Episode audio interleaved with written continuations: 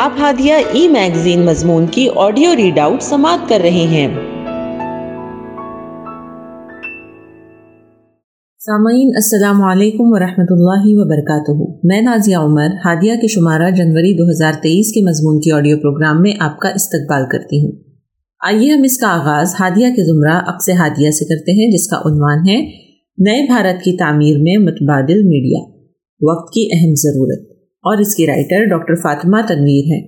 ترقی کے اس دور میں جہاں پل پل کی خبریں منٹوں اور سیکنڈوں میں ایک کونے سے دوسرے کونے تک پہنچ جاتی ہے، جہاں رات اور دن چوبیس گھنٹے خبروں کی ترسیل کا کام جاری رہتا ہے، جہاں ہر وقت ایک شخص کی نیند کھلنے سے بستر پر جانے اور دیر رات گئے سونے سے پہلے تک دنیا کے کسی بھی کونے میں کیا ہو رہا ہے، کیسے ہو رہا ہے، کیوں ہو رہا ہے اور کہاں ہو رہا ہے، اس پر نظر بنی رہتی ہے۔ کوئی بھی واقعہ یا حادثہ ابھی رونما ہوا اور خبر ساری دنیا میں تیزی سے پھیل جاتی ہے۔ خبروں کو پہنچانے میں ہم اب درختوں کے پتوں، پتھروں کی تختیوں، کپڑوں اور چمڑوں کے علاوہ صرف کاغذ اور اخبار پر بھی منحصر نہیں رہ گئے، بلکہ ایک ٹچ اور اسکرین پر ساری دنیا ہمارے سامنے ہوتی ہے۔ تمام ملکی اور بین الاقوامی خبریں ہر دن رونما ہونے والے واقعات ہمارے نظروں میں آ جاتے ہیں۔ یوں کہیے کہ دنیا ایک گلوبل ولیج بن چکی ہے اور سمٹ کر چھوٹی ہو چکی ہے۔ اب ہفتوں اور مہینوں پیغامات و اطلاعات کا انتظار نہیں کرنا پڑتا۔ دور دراز بیٹھے ہوئے ایک شخص کی باتیں اور اس سے تبادلہ خیال آن لائن چیٹ کے ذریعے، زوم اور گوگل میٹ کے ذریعے اس قدر آسان ہو گیا ہے کہ یقین کرنا مشکل ہے۔ لیکن ترقی کی اس دوڑ اور ہوڑ میں میڈیا کی اہمیت و افادیت سے انکار کیے بغیر یہ المیہ اور یہ حقیقت بھی اپنی جگہ مسلم ہے کہ میڈیا اپنا صحیح رول ادا نہیں کر رہا ہے۔ جہاں سچائی اور حقیقت پر مبنی ذرائع ابلاغ عوام کی ضرورت ہوا کرتے تھے، دنیا میں بڑی سے بڑی تبدیلی اور انقلاب کا ذریعہ بنے، آج وہی مرکزی میڈیا اپنا رول صحیح طریقے سے ادا نہیں کر رہا ہے۔ وہ اپنی گہرائی اور معنویت کو کھو چکا ہے۔ میڈیا جسے جمہوریت کا چوتھا ستون کہا جاتا ہے۔ زبان و بیاں، آزادی اظہار کا مرکز مانا جاتا ہے۔ حقائق کو کھول کر رکھ دینے اور سچائی سے پردہ اٹھا کر لوگوں کی آنکھیں کھول دینے کا دم خم رکھنے والا میڈیا آج خاموش ہے۔ اس کی جگہ ایک ایسا میڈیا ہمارے سامنے ہے جس کے ہاتھ بندھے ہوئے ہیں اور زبان گونگی ہو چکی ہے، جو سچائی اور حقیقت سے آنکھیں بند کر کے ایسی راہ پر گامزن ہے جہاں حکمران، سیاستدان اور کارپوریٹ ہاؤس کے پاورفل لوگوں نے اس کے ہاتھ جکڑ کر رکھ دیے ہیں۔ اس کی اپنی زبان اور بیان پر پابندی عائد کر اسے غلام کر لیا گیا ہے۔ وہ صبح سے شام تک غلط اور مفاد پرست خبروں کی ترسیل کا ذریعہ بنا ہوا ہے۔ اور ایک قدم آگے بڑھ کر مذہبی منافرت اور فرقہ پرستی کی خبروں کی اشاعت کا ذریعہ بنا ہوا ہے۔ مرکزی میڈیا کے تمام چینلز اور اخبارات کا تیزی سے بدلتا ہوا رویہ ہماری نظروں کے سامنے ہے۔ ہم روز اس کا مشاہدہ کرتے ہیں۔ کس طرح آنکھوں میں دھول جھونکنے اور حقائق پر پردہ ڈالنے کا کام کیا جا رہا ہے۔ کسی بھی معمولی واقعے کو طول دے کر کچھ ہی لمحوں میں تل کا تاڑ بنا دیا جاتا ہے۔ دو فرقوں میں غلط فہمیاں پھیلا کر آپس میں نفرت کا ماحول پیدا کر کے، فضا کو سیاسی مفاد کے لیے سازگار بنانا اور ماحول کو خراب کر کے اپنے حق میں فائدہ حاصل کرنا حکمران طبقے کا مشغلہ بن گیا ہے۔ ہندوستان کی یہ تصویر اور میڈیا کا یہ کردار کسی سے چھپی ہوئی بات نہیں، بلکہ یہ بالکل آیا اور واضح ہو چکا ہے کہ ہم اس ماحول میں مثبت اور تعمیری تبدیلی کی امید نہیں کر سکتے۔ ہندوستان کی اس بدلتی ہوئی صورتحال کا جائزہ لیں تو ہم دیکھتے ہیں کہ سچ بولنے والوں کو اور حقائق سے پردہ اٹھانے والے تمام ذمہ دار چینلز کو کس طرح خرید لیا گیا ہے؟ نڈر اور سچے صحافیوں کو ایک ایک کر کے مین اسٹریم میڈیا سے الگ کیا جا رہا ہے۔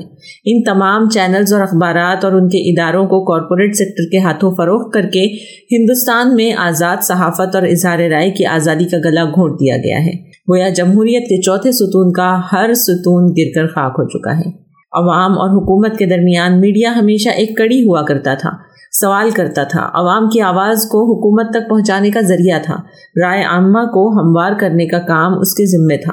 وہ میڈیا آج اپنی تمام قوتوں کو کھو چکا ہے۔ وہ وہی لکھتا ہے، وہی پیش کرتا ہے۔ اسکرین پر وہی دکھاتا ہے جس کو حکمران اور عہدے داران کی طرف سے گرین سگنل ملا ہوا ہو۔ صاف لفظوں میں اگر کہا جائے تو یوں ہے کہ میڈیا بک چکا ہے۔ اس کی آزادی ختم ہو چکی ہے۔ اس کی ایک زندہ مثال این ڈی ٹی وی ہے۔ اور اسی طرح بہت سے دوسرے چینلز کہ ان تمام بے باک صحافیوں کی سبق دوشی، خصوصاً رویش کمار جیسے سچے اور مخلص صحافی کی حالیہ سبق دوشی اس بات کا صاف طور پر اعلان ہے کہ کارپوریٹ ہاؤسز کے مالکان اور حکمران طبقے کی سانٹ گاٹ کے ذریعے کس طرح سے سچ کی آواز کو دبانے اور کچلنے کا کام کیا جا رہا ہے۔ دولت کے نشے میں چور، حکومت کی پشت پناہی میں یہ جمہوریت کی آزادی کو کس طرح سلب کر رہے ہیں۔ اس بات کو اور سچے صحافی روش کمار کے درد کو ہم اچھی طرح محسوس کر سکتے ہیں۔ اسی طرح درجنوں صحافیوں کو مین اسٹریم میڈیا ہاؤس سے باہر کر دیا گیا۔ لیکن وہ اب بھی خاموش نہیں ہیں۔ زمین تنگ ہونے کے باوجود اپنی آواز کو بلند کر رہے ہیں، حقائق سے عوام کو آگاہ کر رہے ہیں اور اپنی حق گوئی سے اس کا ثبوت پیش کرنے میں لگے ہوئے ہیں۔ بول کے لب آزاد ہے تیرے، بول زباں اب تک تیری ہے۔ آج جس طرح میڈیا کو سیاسی جمہوریت نے اپنے نرغے میں لے رکھا ہے، وہ یقیناً انسانی معاشرے کو شکست و ریخت کی طرف لے جا رہی ہے۔ کیونکہ سیاسی اداروں کو صرف ووٹ کی ضرورت ہوتی ہے انہیں ملی و ملکی مفاد عزیز نہیں ہوتے۔ انسانی ہمدردی، معاشی ترقی، تعلیمی پستی کا علاج سیاسی جماعتوں کے اہداف میں شامل نہیں ہے۔ یہی وجہ ہے کہ آج اگر ہم ملک کے منظر نامے پر نظر ڈالیں تو اندازہ ہوگا کہ کتنے کنبے ایسے ہیں جو نان شبینہ کے محتاج ہیں۔ ہزاروں افراد فٹ پاتھ پر زندگی گزارنے کو مجبور ہیں۔ سر ڈھکنے کے لیے چھپر کا گھر تک موجود نہیں ہے۔ اگر ہمارا میڈیا سماج کی ان حقیقتوں کو سامنے لائے تو ملک سے بہت حد تک غربت کا خاتمہ ہو سکتا ہے۔ اس لیے میڈیا کو چاہیے کہ ان چیزوں کو عوام کے سامنے لائے جو ملک و سماج کی تعمیر و ترقی کے لیے مفید ہو، نہ کہ ان مناظر کو بروئے کار لائے جو سیاسی جماعتوں کے لیے مفید ثابت ہو۔ ایسے دور میں بطور نعمت متبادل میڈیا سامنے آیا جسے ہم سوشل میڈیا کہتے ہیں۔ Social media. سوشل میڈیا کے فوائد کا ذکر کیا جائے تو اگر اس کا مثبت استعمال کیا جائے تو بہت سے فوائد ہیں۔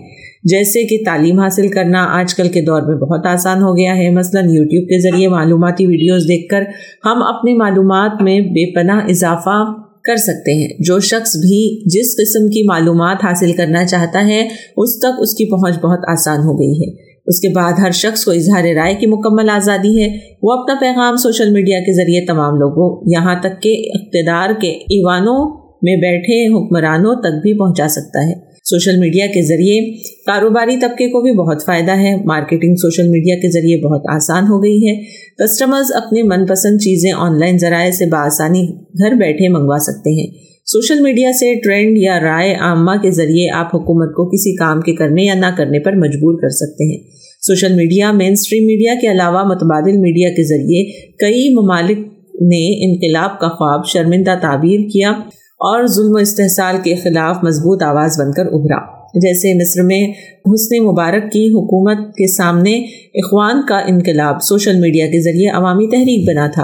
اسی طرح ایران میں ظلم کے خلاف آواز بلند کرنے کا شعور عوام میں بیداری کی ترسیل میں متبادل میڈیا مددگار رہا ہے۔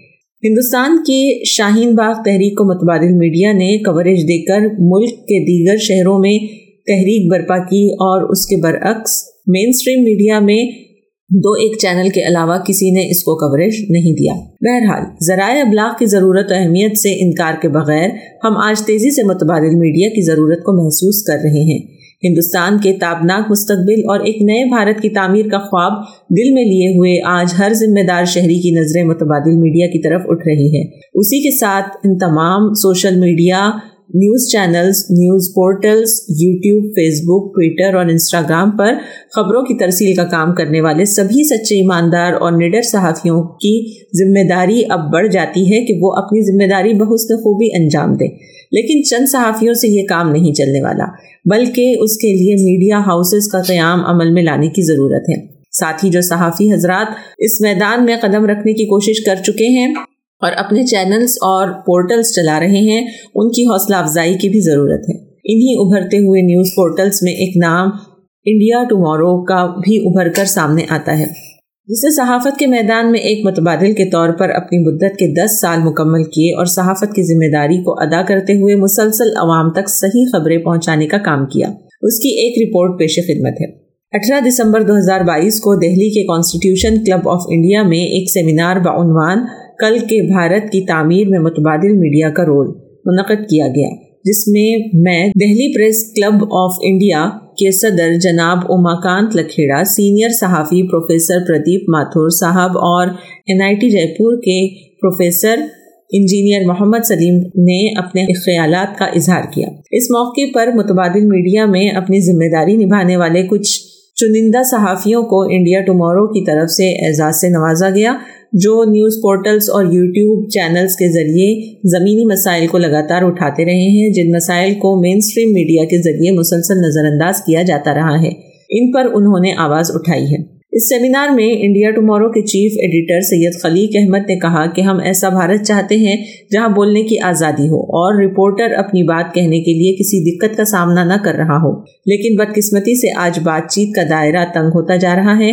بولنے کی آزادی کو چھینا جا رہا ہے اور یہ کل کے بھارت کی تعمیر میں رکاوٹ ہے۔ اس پروگرام کے مہمان خصوصی اور پریس کلب آف انڈیا کے صدر جناب اماکانت لکھیڑا نے کہا کہ جمہوریت کے چوتھے ستون کو متبادل میڈیا نے ہی بچا رکھا ہے۔ انہوں نے مزید یہ بھی کہا کہ ان حالات میں جبکہ صحافیوں کو ڈرایا جا رہا ہے، متبادل میڈیا کے ذریعے عوام کے مسائل کو سامنے لانا یقینی طور پر قابل ستائش ہے۔ نیز، مرکزی میڈیا خبروں کو دبانے کا کام کر رہا ہے، لیکن متبادل میڈیا ہی ان محروم لوگوں کے درد کو بانٹنے کا کام کر رہا ہے۔ سینئر صحافی پروفیسر پردیپ ماتھر نے اپنی بات رکھتے ہوئے کہا کہ صحافت کے میدان میں آنے والے تمام نوجوان صحافیوں کو ایمانداری سے کام کرنے کی ضرورت ہے، کیونکہ صحافت ایک بہت بڑی ذمہ داری بھی ہے۔ خبر لکھتے وقت اس کی ساخ اور سچائی پر بھی توجہ رکھنا ضروری ہے۔ اسی طرح انڈیا ٹمورو ہندی کے ایڈیٹر مسیح الزما انصاری نے بھی اپنی بات رکھتے ہوئے کہا کہ آج نیوز روم میں محروم اور پسماندہ لوگوں کے وسائل کنارے کر دیے جاتے ہیں، کیونکہ مرکزی میڈیا میں ان کے لیے کوئی جگہ ہی نہیں ہے۔ ایسے میں متبادل میڈیا ایک واحد ذریعہ ہے جسے مسلم، آدیواسی اور دلتوں کو منظر عام پر لانے کا کام انجام دے رہا ہے۔ پروفیسر سلیم انجینئر نے پروگرام کے صدارتی کلمات میں کہا کہ آج متبادل میڈیا ہی ملک کا مرکزی میڈیا ہے اور زمینی حقائق پر رپورٹ کرنے والے نڈر صحافی ہی جمہوریت کے چوتھے ستون کی لاج رکھنے والے ہیں۔ انہوں نے مزید یہ بھی بتایا کہ ہمت اور حوصلے کے ساتھ جمہوری اصولوں پر ڈٹے رہنے کا یہ وقت ہے اور یہاں موجود تمام صحافی بہت ہی ہوش مندی کے ساتھ اس کام کو انجام دے رہے ہیں۔ میرے خیال میں مذکورہ بالا سیمینار اور اس طرح کے دیگر پروگرام اور نئے ہندوستان کی تعمیر میں مفید ثابت ہوں گے۔ صحافت ایک ایسا پیشہ ہے جہاں ایمانداری اور سچائی کی ضرورت ہے، ورنہ اس کا حق ادا نہیں کیا جا سکتا۔ لوگوں تک سچ کو پہنچانا اور اسے جھوٹ سے دور رکھنا ایک ذمہ داری کا کام ہے۔ ایک صحافی جب خبروں کے ذریعے واقعات اور واردات کو لوگوں تک پہنچاتا ہے، تو اس پر ہی لوگوں کے تاثرات اور ان کے یقین کی بنیاد قائم ہوتی ہے۔ اسی بنا پر فیصلے ہوتے ہیں، مجرم کو سزا اور مظلوم کی داد رسی ہوتی ہے۔ انصاف قائم ہوتا ہے۔ لیکن ایک جھوٹی اور غلط خبر کے پروپوگنڈے سے پوری دنیا میں تہلکا مچ جاتا ہے۔ اس نازک اور ذمہ داری کے کام کو بہت ہی ایمانداری اور سوچ سمجھ سے ادا کرنے کی ضرورت ہے۔ چنانچہ ہم قرآن کی تعلیم سے رہنمائی لیں تو ہم دیکھتے ہیں کہ اللہ رب العالمین نے ہمیں صاف ہدایت فرمائی ہے اور کہا ہے سورہ بکرا آیت نمبر بیالیس ولا تلبس الحق بالباطل وتكتم الحق وانتم تعلمون جھوٹ کا رنگ چڑھا کر حق کو مشتبہ نہ بناؤ اور جانتے بوجھتے ہوئے حق کو چھپانے کی کوشش نہ کرو۔ اس نسخہ کیمیا کو آزمائیں گے تو ضرور سچی صحافت کا آغاز ہوگا۔ ہمارا ملک بھارت انصاف کی راہ پر گامزن ہوگا اور ایک نئے بھارت کی تعمیر میں متبادل میڈیا امید کی کرن بن کر ابھرے گا۔ ہادیہ مضمون کی آڈیو سماعت کرنے کے لیے شکریہ۔ امید ہے کہ آپ کو پسند آیا ہوگا۔ ہمیں آپ کے مشورے کا انتظار رہے گا۔ اپنا مشورہ، تبصرہ اور مضامین editor at Hadiya dot in پر ارسال کریں اور ہادیہ ای میگزین کے مضامین کو پڑھنے کے لیے website W W W dot Hadiya dot in subscribe کریں۔ انشاءاللہ، ہم اگلے ہادیہ ای میگزین کے شمارے سے دلچسپ مضامین کی آڈیو لے کر حاضر ہوں گے۔ تب تک کے لیے اجازت۔ اللہ حافظ۔